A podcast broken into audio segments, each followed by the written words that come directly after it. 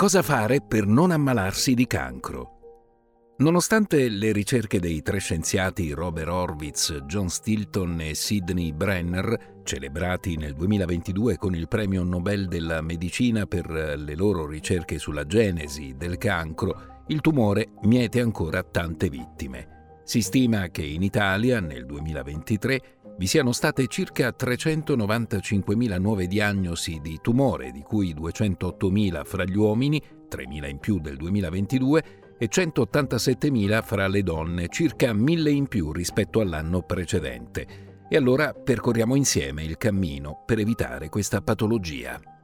La prima lesione che apre la strada alle malattie cronico-degenerative è l'infiammazione o flogosi e per questa sua prerogativa è definita la madre di tutte le lesioni. Un corretto intervento terapeutico evita l'evoluzione verso forme infiammatorie più gravi, le quali progressivamente nel tempo possono evolvere verso la trasformazione della cellula in cancro. L'infiammazione è l'iniziale espressione clinica dello squilibrio della bilancia antiossidante, spia dello stato di coesione della nostra struttura atomica, non escludendo l'uso limitato dei farmaci antinfiammatori, i rimedi specifici per la flogosi sono gli opoterapici o organoterapici, il cui meccanismo di azione è ben noto.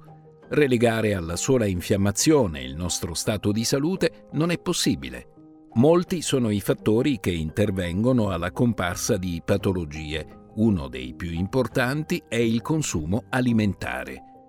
Numerose ricerche hanno dimostrato la correlazione esistente tra il rischio dell'insorgenza di neoplasie di circa il 35% e il consumo alimentare prevalente di carne e derivati rispetto a quello dei cereali. Un consumo razionale di prodotti animali di terra e derivati, la riduzione drastica del fumo, dell'alcol, dei superalcolici, l'abolizione delle droghe, sarà tutto a vantaggio della nostra salute. Il consumo razionale potrà esserci solo se si conosce il cibo nei suoi componenti, preferendo cibi ad alto contenuto di antiossidanti ed evitando quelli che potrebbero creare problemi di fermentazione e putrefazione con il rischio della comparsa di germi patogeni. Oltre a un consumo idoneo di cibo, vi sono altri presidi che concorrono a mantenere efficiente l'intestino che rappresenta la radice del nostro organismo arricchire il microbiota intestinale con prebiotici e probiotici che definiremo igiene intestinale, praticare con determinate scadenze la pulizia dell'intestino, presidio come stile di vita per tutti noi, lo stesso per l'igiene intestinale.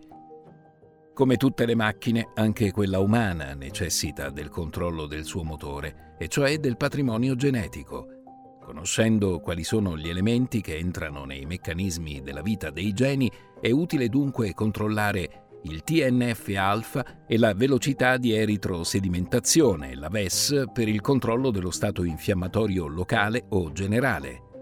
Le vitamine A, B12 e acido folico per il loro intervento nella formazione dei geni, la gastrina, spia dello stato di funzionalità della mucosa dello stomaco che indirettamente, tramite il fattore intrinseco di Castle, interviene nell'attivazione della B12. La calprotectina per monitorare stati infiammatori del tratto gastrointestinale e infine, ma non per questo meno importante, lo stress ossidativo che ci segnala lo stato di coesione o meno della nostra struttura atomica.